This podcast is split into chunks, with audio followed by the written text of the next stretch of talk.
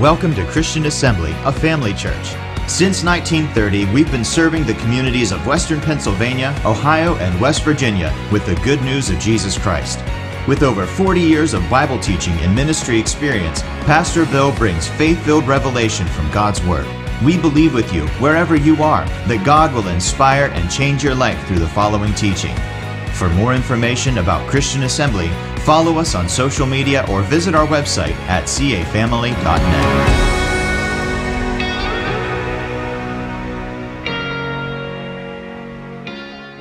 You know, as a missionary, which I am, I don't know if you knew that, but I am. But uh, uh, anyway, as a missionary, you, you, you, travel to other countries and you come back. And so, in the 27 years I've been doing this full time, uh, you know, you see things from the outside perspective and the, and the inside. And, you know, the United States sends out more missionaries than any other nation in the world. But also, as you look at America as it is today, I can remember being fourth grade in Beaver. And, uh, you know, I can remember being in fourth grade and the teacher saying, you know what, I'm going to do this till they tell us not to. And we bowed our heads and prayed in, you know, in public school. And so, uh, you know, America is, is uh, needs, to, needs to get on his face and, and once again find that hunger for God and, and you honor God. And unfortunately, in 1962 and 1963, two decisions set, it, set the United States on a course to where we're at now, where they took the Bible and then prayer out of schools. And so, you know, people are talking about this, talking about that. But, you know, if you really want America to turn, you know, turn from violence and things like that, you have to restore, you know, you have to restore, you know, fundamental principles and, and uh, you know, moral standard, if you want to call it that, within our children, and where they'll know these things are wrong. And so, uh, you know, we, we need to pray. So, uh, amen. We have a daunting task, but we need to do it. God, God's called us to do it. I want to share a little bit tonight with you guys. Pastor's been sharing a little bit about, you know, the Holy Spirit and the move of the Holy Ghost. Um, you know, so I'm going to pick up. I, actually, this, this started about a year ago.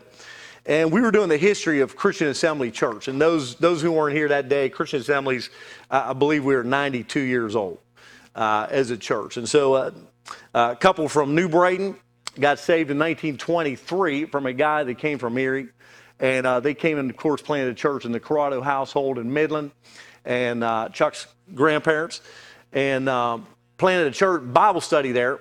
And they weren't saved. They got, they got born again, and, and the Bible study started.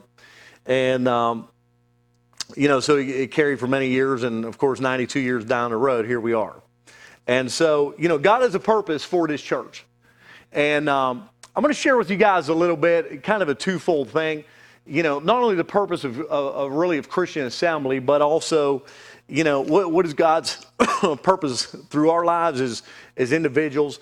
But I also want to want to talk to you guys um, about something else. And I'll, I'll get there. We're going to kind of take a side trail, but we'll get where we want to get. Amen. You know, they, uh, if you have your Bibles, we'll flip over here. Paul, you don't have this, but this is in John 14. How many of you know the church? You know, when you open up your Bible, I can remember being in a church in Nigeria, in Lagos, Nigeria, and, and the brother's name was T.B. Joshua. I was there four different times on four different occasions. I spent a, a week here, you know, a few days there. And it, it was, you know, undescribable. You open up the Gospels, Matthew, Mark, and Luke, and John, and see the miracles taking place there. There was literally no difference. You are looking at the Gospels, miracles taking place around you. And, you know, the church was designed for that. And, it, you know, the church should look like that. We should still see miracles today. We should still see the movement of God today. And, you know, if we're going to usher in revival, you know, churches need to be like that and be led by the Holy Spirit. In John 14, 12, it says this It says, Truly, truly, I say to you, whoever believes in me will also do the works that I do, and greater works than these will he do, because I'm going to be with the Father. The day of miracles has not passed. In fact, today, you know, we should see miracles today. A man named Leonard Ravenhill once said this He said, As long as we're content to live without miracles, we will. And that's a fact. As long as we're willing to roll in here and sit on a pew and lift our hands and spend an hour and a half and go home and be happy for a week and be content with that, you know, we're, we're not going to go anywhere. We have to have like a holy discontentment of where we're at. We have to have a hunger where we're not satisfied. And uh, God, I'm willing to do whatever it takes. And so, uh, you know, we can go on day after day, year after year, you know, decade after decade, and never see revival if we don't have that discontentment, that holy, you know, that, that hunger within us.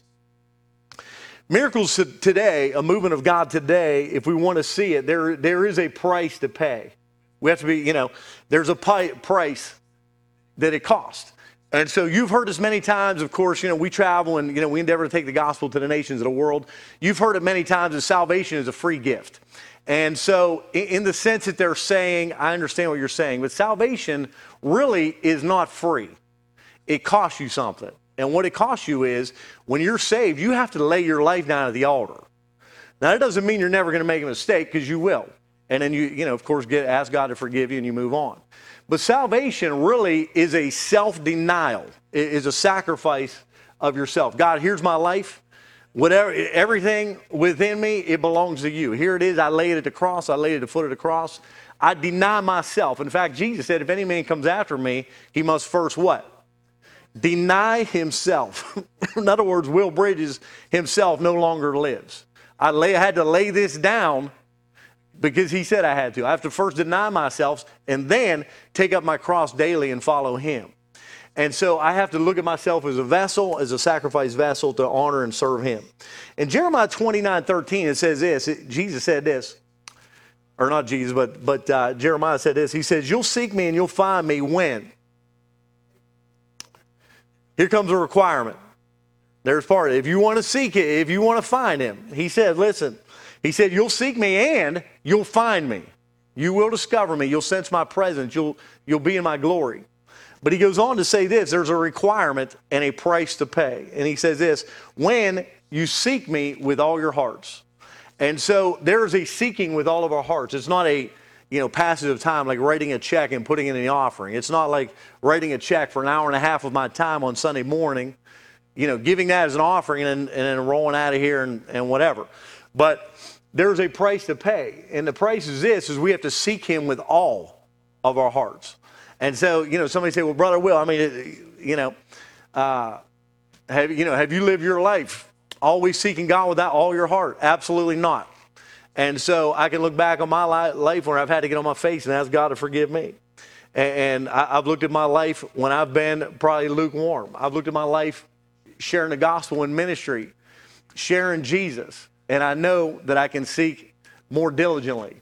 And so, if we're all going to be honest, we can all do better. And, and, if we if we think we can't do better, then you can do better. so, you know, we, we need to be honest with ourselves. We can all do better, and I'll start with myself. There's a price to pay. And so the question is are we willing to pay a price? What price are we willing to pay to see God's movement at Christian Assembly? What price are we willing to pay to see God move in our families, in our, in our school districts, in our homes, in our lives? What price are we willing to pay? And so it can happen. We can see God move. We can see, see God's glory. And uh, I can remember, I've shared this here before, the greatest church service I may have ever been in was in a maximum security prison in South Africa. And so I rolled in, and, and this is God. I mean, this is, this is just, if you can describe God, this is it.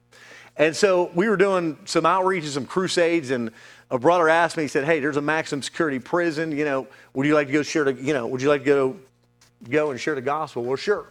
And so I went and we walked in and you know, there's there's five, six, seven hundred guys there, and they're not behind prison bars, they're within a wall, and it's just a free-for-all. And so I'm a little nervous, but I walk around the back and I walk into church service and, I, and you almost fall over from the presence of God. And I'm in a maximum security prison and the pastor preaches the most beautiful Jesus message. 50, 60 guys come up, they're on their face for God. And I mean, I'm just, you know, I'm just crying because the presence of God is so heavy. And I thought afterward, let me, let me ask this guy, you know, let me ask this pastor, you know, what Bible school he went to, what background he went to. And there's a, you know, there's a big, real big Bible school in, in Johannesburg there. And so I waited till everybody left. We prayed for everybody. And I'm like, brother, you know, I'm here doing mission work you know, what's your story? You know, where'd you go to Bible school? What's your background? He said, brother, you don't understand. He said, I'm a prisoner just like those guys. He said, I'm in here for double murder. Maybe the most anointed and grace service I've ever been in was led by a man who was in prison for double murder. And so God can use any of us. God can move through you. God can move through me. God can, use through, you know, use any of us if we're willing to humble ourselves and seek Him and be available to Him. And so one of the great things that holds you, you know, holds us back is guilt and condemnation. But God is a, a forgiving God. He's a merciful God. And thank God He is. Amen. Amen.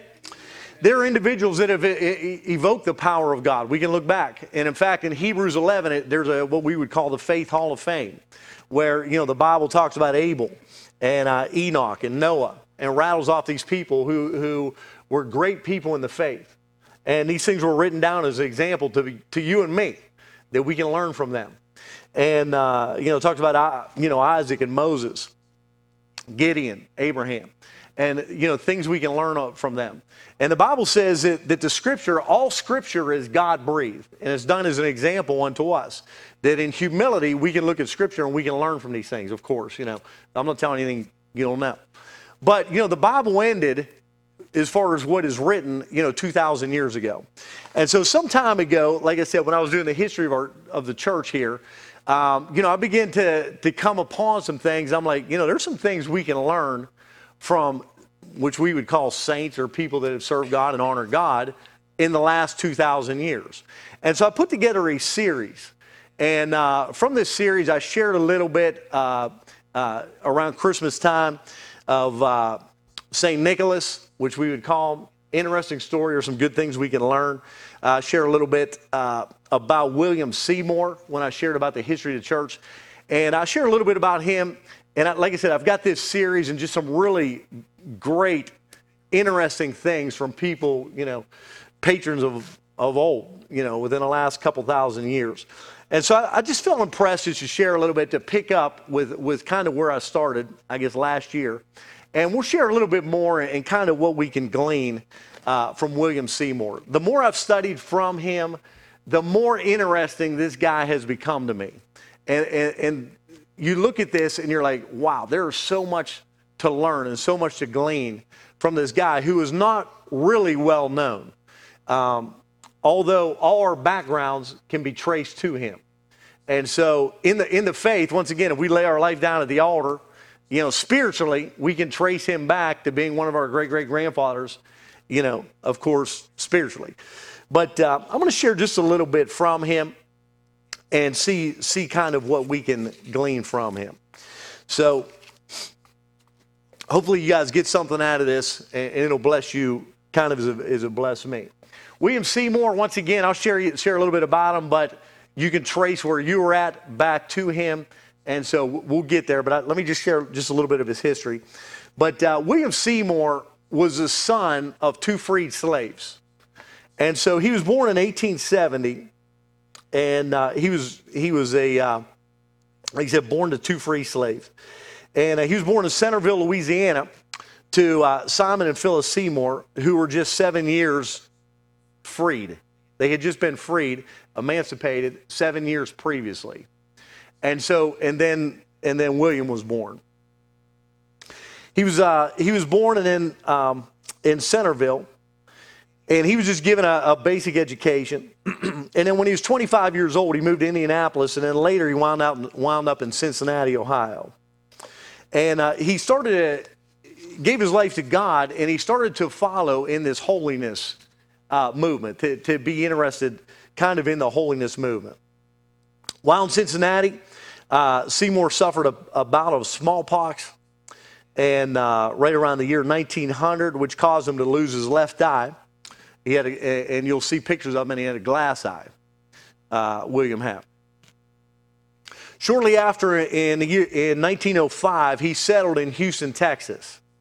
And so uh, uh, during the summer, he was a temporary replacement for a pastor named Lucy Farrow in Houston. And she was a holiness minister, but she would have him come in and speak. And it was through Farrow, uh, Farrow that he met a, a, man named Charles Parham. And so, who was preaching uh, on the baptism of the Holy Spirit with the evidence of speaking other tongues. And uh, although very few had experienced this, in fact, it was it, it had been, basically been dormant for you know nearly 2,000 years. And recently in 1899, a woman in Topeka, Kansas, uh, believed that she was the first one to, to speak in other tongues. And so, under a service that, that he was holding, this is just a, a few years later. And so, Charles Parham, who now is speaking on the baptism of the Holy Spirit, had opened a Bible school in Houston on the uh, north side of Houston. If you're familiar with it, there's a street called Rusk Street. And if you turn on Rusk Street from Route 10, Interstate 10, turn on Rusk Street, the very first building is a police station.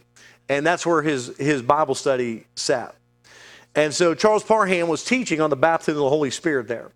William Seymour was so hungry about the things of God and wanting revival and, and God to move in his life. He went, he approached Charles Parham and said, Listen, I, I need to learn everything there is about God. What you're speaking about, I'm not familiar with.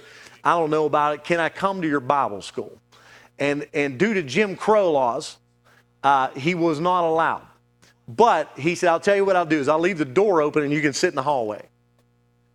And so William Seymour went and he pulled up a chair and sat in the hallway and he began to listen to these messages on the baptism of the Holy Spirit with the evidence of speaking in other tongues. After about two months at Parham school, he was invited to go to Los Angeles.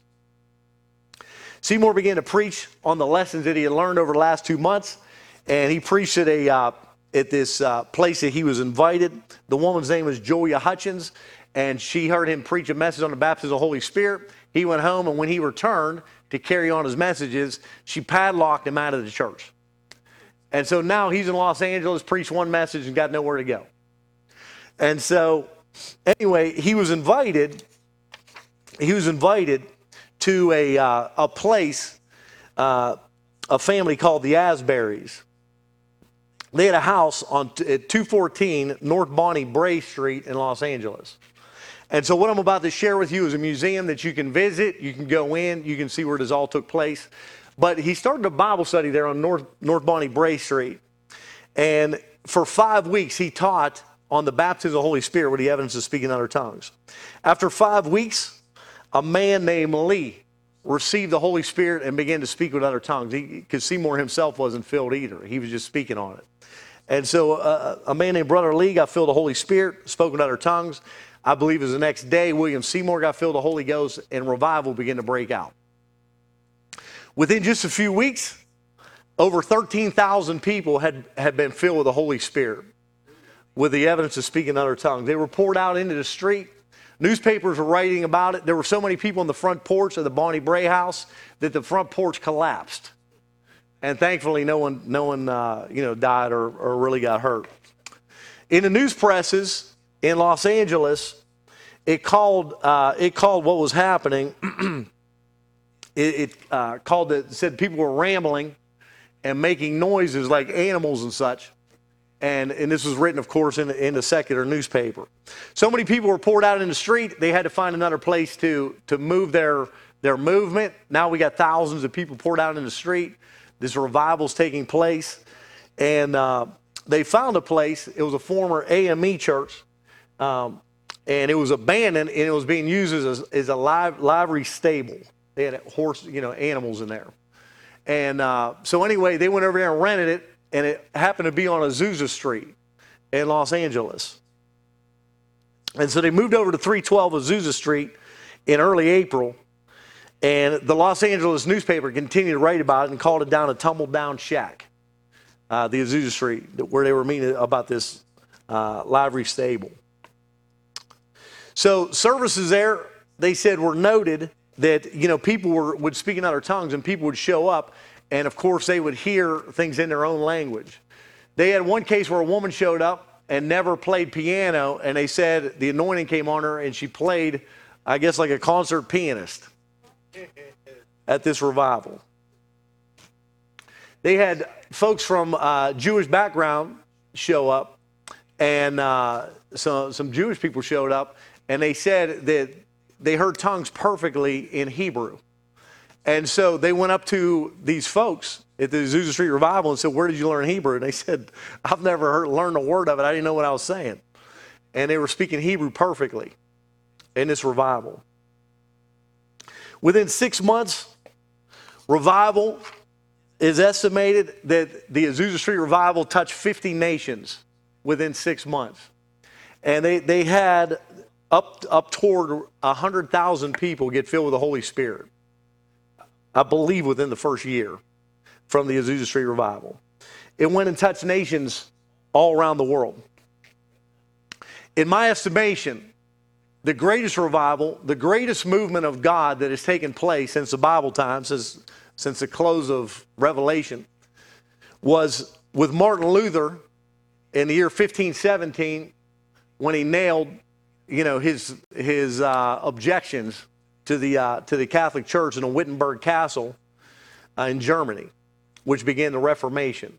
If you believe in being born again, if you believe in being saved, you can thank a Catholic priest for that. He got revelation of it, and uh, you know he put his theses on on the castle, uh, the Wittenberg Castle, and thus began the Reformation and the revelation that you had to be born again to be saved. And so you can thank a Catholic priest for that. If you're if you're thankful that you've been filled the Holy Ghost with the evidence of speaking in other tongues, you can you can thank the son of two freed slaves uh, for, for that revelation. To me, this is the second greatest movement of God since the Bible, is, uh, is a movement from the Azusa Street revival. There's a lot to learn. As I stated, stated when we opened up, we are in tremendous need of revival. And so our nation has never needed it more, to be honest with you. I don't know if you know this, but in America for 400 years, even when we were a British colony for 400 years, we read the Bible in public school and prayed both. 400 years until 1962 and 1963. Five years after that, violent crime, at five years after they took prayer and the Bible out of schools, violent crimes went up 500%. And thus ushered in what I would call the rebellion movement. It was a movement of rebellion where I'm going to go, you know, burn my clothes in the street, I'm going to go do this, go do that. Of course, there was a, added a hippie movement. There was a Jesus movement that came out of that, and you know, I'm not, I'm not referring to that, but it began, you know, you could say a movement of rebellion. And so, to me, that movement of rebellion has not really stopped; it has increased. They they quit wearing, you know, tie dye shirts and peace signs on their van, but it's the same mentalities. We, we're going to rebel against whatever, and so be it God, be it you know things that we would call natural or what have you. And so to me, it didn't stop in the 70s. It has continued. The clothes have just changed. And so to me, we need to return back to where we were before, where there's prayer in school, where you know where we're putting a moral standard with our kids. We need a revival. And so I'm going to share with you just a little bit about what I would consider, once again, one of the top two revivals in the history of Christianity in the last 2,000 years. Maybe some things that we can glean from that. And as we see God, you know, on Wednesday nights, as we see God in our church, as we see God in, you know, Chris leads prayer in the back, we, we you know, we have worship here and here with Tammy. And uh, wherever you're seeking God, wherever you feel led, be it prayer in the back, be it in here with worship, there are some things that we can, you know, that we can tap into. And I believe we can usher in a deeper and greater move of God in our own church, in our own lives, and prayerfully it'll begin to spread as well. Amen? Number one, one of the great things uh, of revival, I'll just share this. Every revival, if you, if you examine every, you know, any revival in the last 2,000 years, every revival, be the Pensacola revival, you know, uh, if you look at that, that was a great move of God, the Pensacola revival. If you look at this or whatever, every revival begins with, with a deep intercessory prayer. It's got there has to be a deep devotion to prayer and commitment to God, to seek God, without any shadow of a doubt. There was a young boy in Wales over, uh, you know, in, in uh, Great Britain, and uh, he was 15 years old, I believe it was. He was 15 and got a hunger for God and wanted to see God move. He, was, he wasn't content with where his church was at. And he, he got that, I, I don't know what you call it, a righteous, you know, discontentment or something. But anyway, he devoted himself to God. God, I'm going to seek you. I'm going to seek your face. I'm going to be at the altar and seek you. And this boy sought God for 11 straight years. 11 years, sought God daily. That God would move, that a great pour, you know, outpouring would take place. And when he was 26 years old, revival broke out through him. He was sharing a message, and thus began the great Welsh re- revival through Evan Roberts. Evan Roberts was 15 when he started to pray, and he prayed 11 years before the great Welsh revival took place. Any, any revival takes place has to be a dedication to seeking God and prayer, without any shadow of a doubt.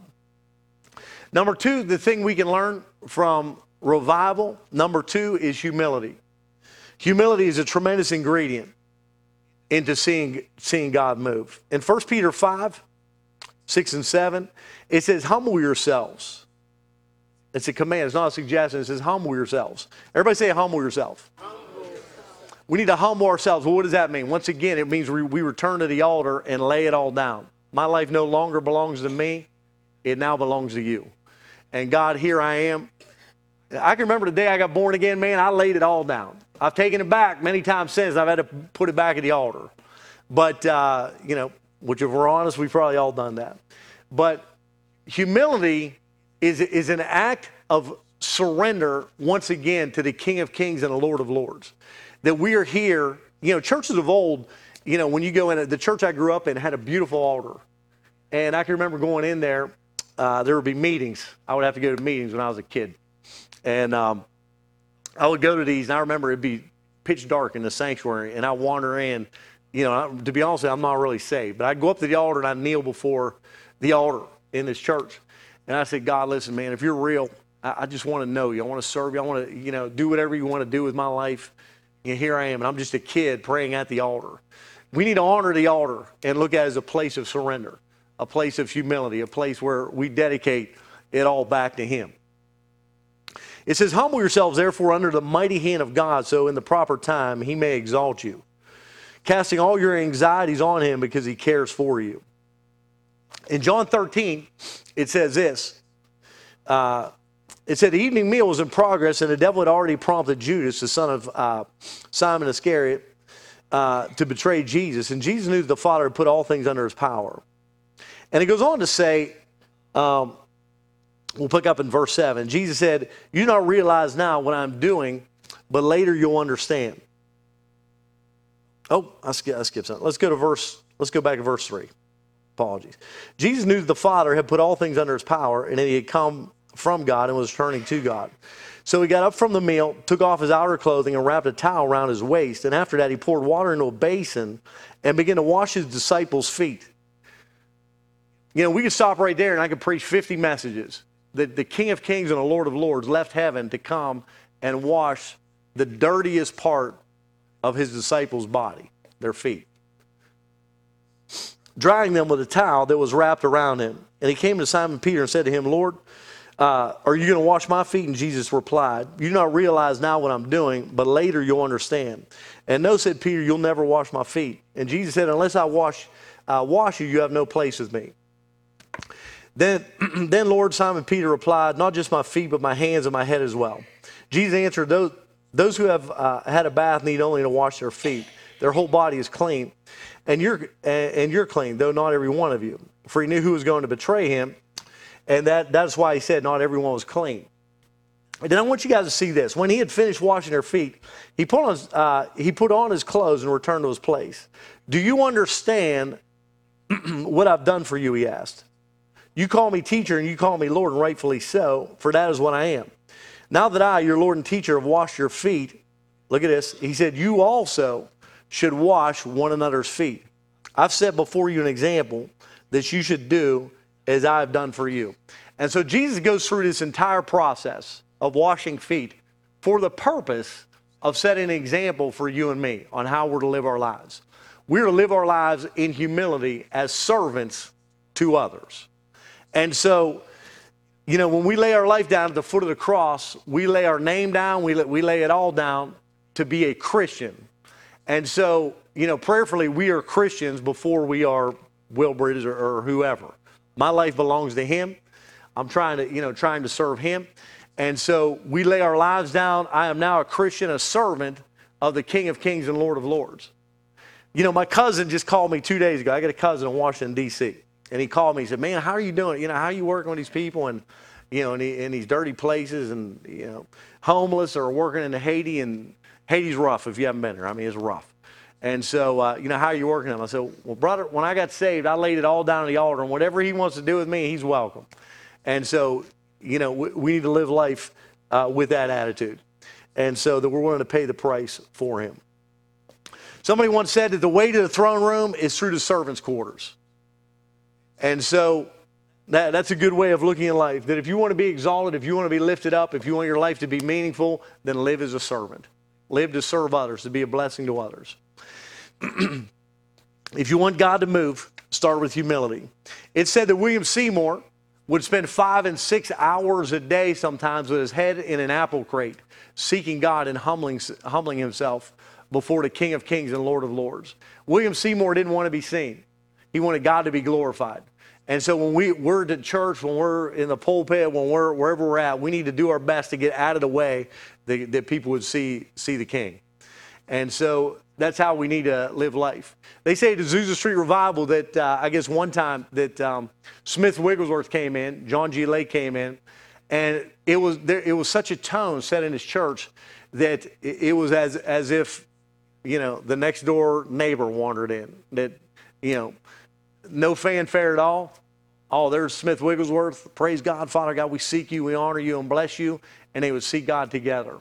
And, you know, really that's what the throne is going to be like. When you're at the throne, when I'm at the throne, we're not going to be, hey, this is who I am. We're going to be, dear God, thank you for your mercy. Thank you for your grace. Thank you that I'm, I'm allowed to be here. Thank you that you saved me and you redeemed me and delivered me. And really, it doesn't wander, it doesn't matter who wanders in and who's next of us. Our focus will be on Him and glorifying Him. And so, if we want revival to happen, it begins with prayer, but also with humility. Amen. Secondly, uh, or thirdly, William Seymour is a great proponent of unity, that we need to be individuals of unity, that we are all servants together, that none of us are better than the other. None of us are counted better. I'm not counted better than you. You're not counted better than me. We are living sacrifices to glorify Him and magnify Him.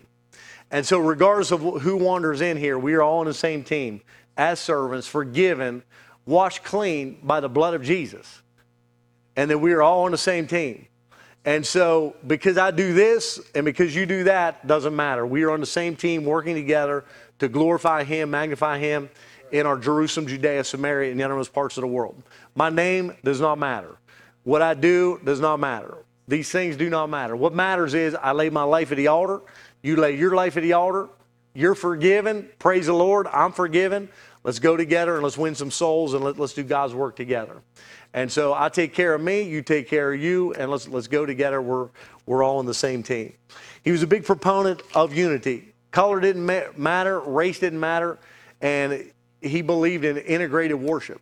And so an interesting thing was when they wrote in the newspapers is that there was such a, a spirit of unity. It didn't matter what background you came from. On the west coast of the United States, there's a lot of people come from Asia. You have all, all different backgrounds there. And they said that in the Azusa Street revival, they were all on their face, seeking God and honoring God together. And so it should be the same with us, regardless of your background, regardless of our situation, our name, our history, no matter what, whether you got saved yesterday or whether you got saved 80 years ago.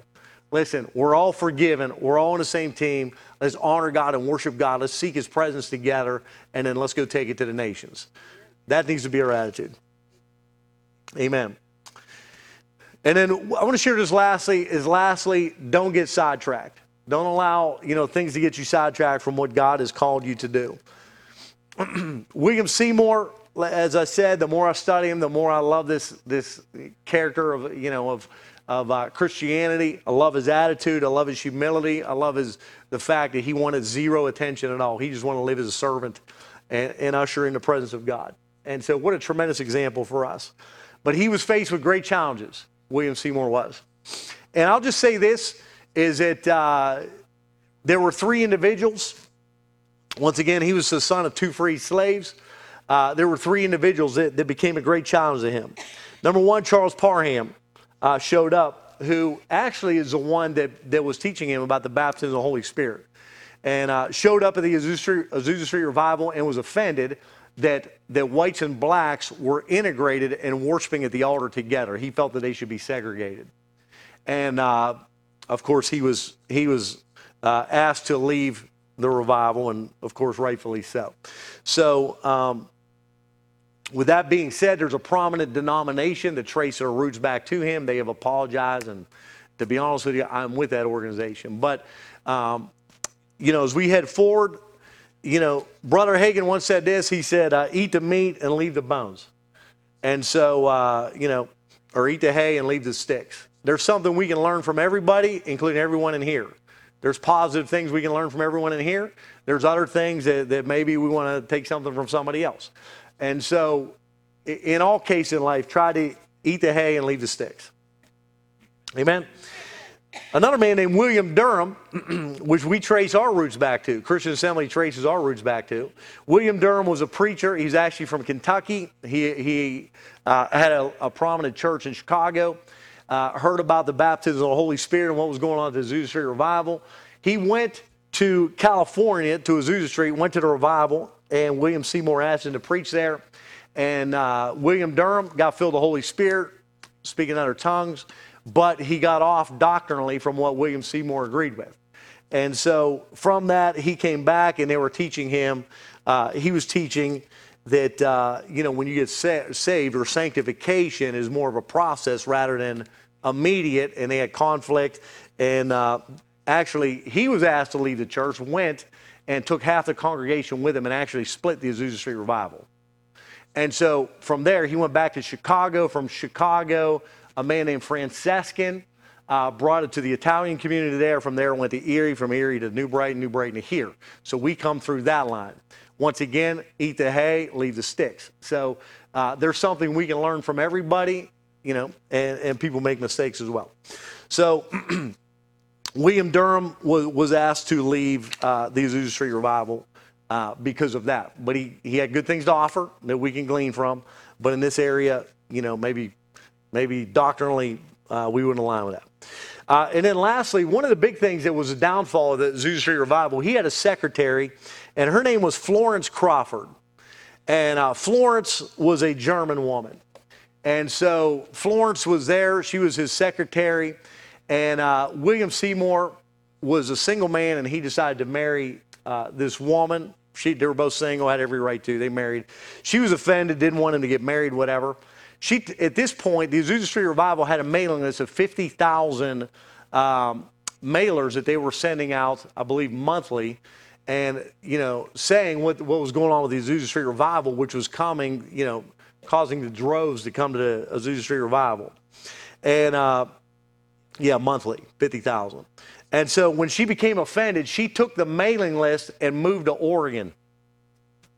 And when she went to Oregon, she's tried to open up her own Bible school which she did. It was small. It was small, but she took the mailing list, and knowing that this would greatly impact the Azusa Street revival, William Seymour and two of his leaders went to Oregon to get it back from this woman, Florence Crawford. But she was, uh, they said she was a hard woman. And so he tried to get the mailing list back, and she refused to give it to him, and they returned back to Los Angeles without the mailing list.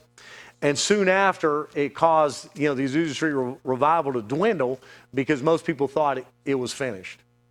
Most people, you know, they weren't getting update on what was going on, and, and the numbers dwindled, dwindled greatly. He kept after. He continued until his death until 1922. William Seymour did, but he was definitely faced with challenges.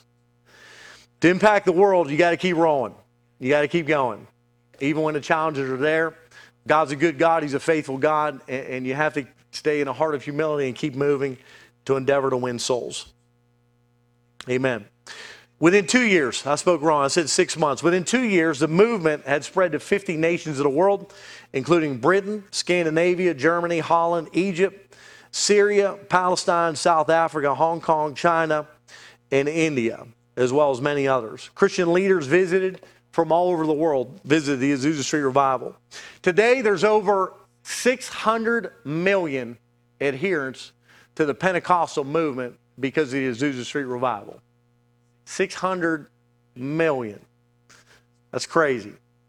Out of all the people, the most influential people, I saw one study say this, I've seen a couple studies. Out of the most influential people in the world, of the 20th century, I saw one list have William Seymour as number one. number one, the son of two freed slaves. I've seen other lists. Henry Ford would be up there, of course, with a car and things like that. So it's debatable, however you're going to put the list. But for, you know, he is certainly one of the most influential people of the 20th century. Once again, is my, in my opinion, the second most important movement of God since the times of the Bible.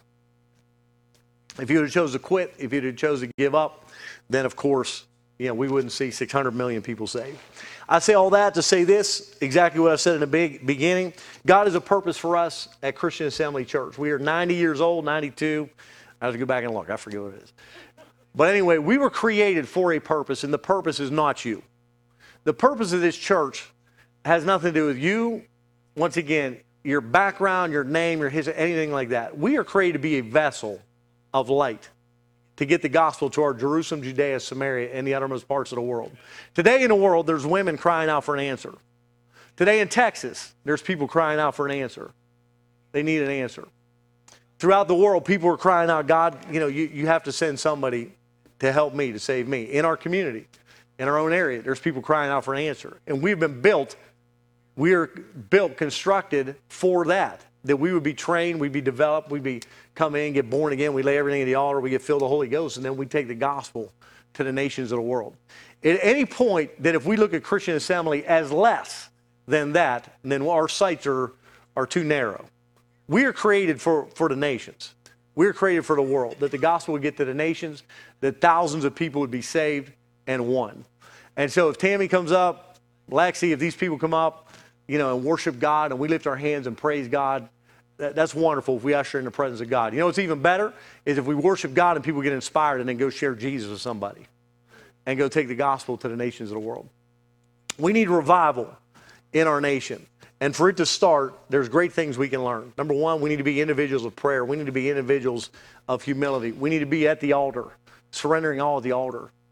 God inhabits the praises of his people. And so we need to be instruments that, that usher in the presence of God, that we would be able to get it out once again to our Jerusalem, Judea, Samaria, and the uttermost parts of the world. Amen?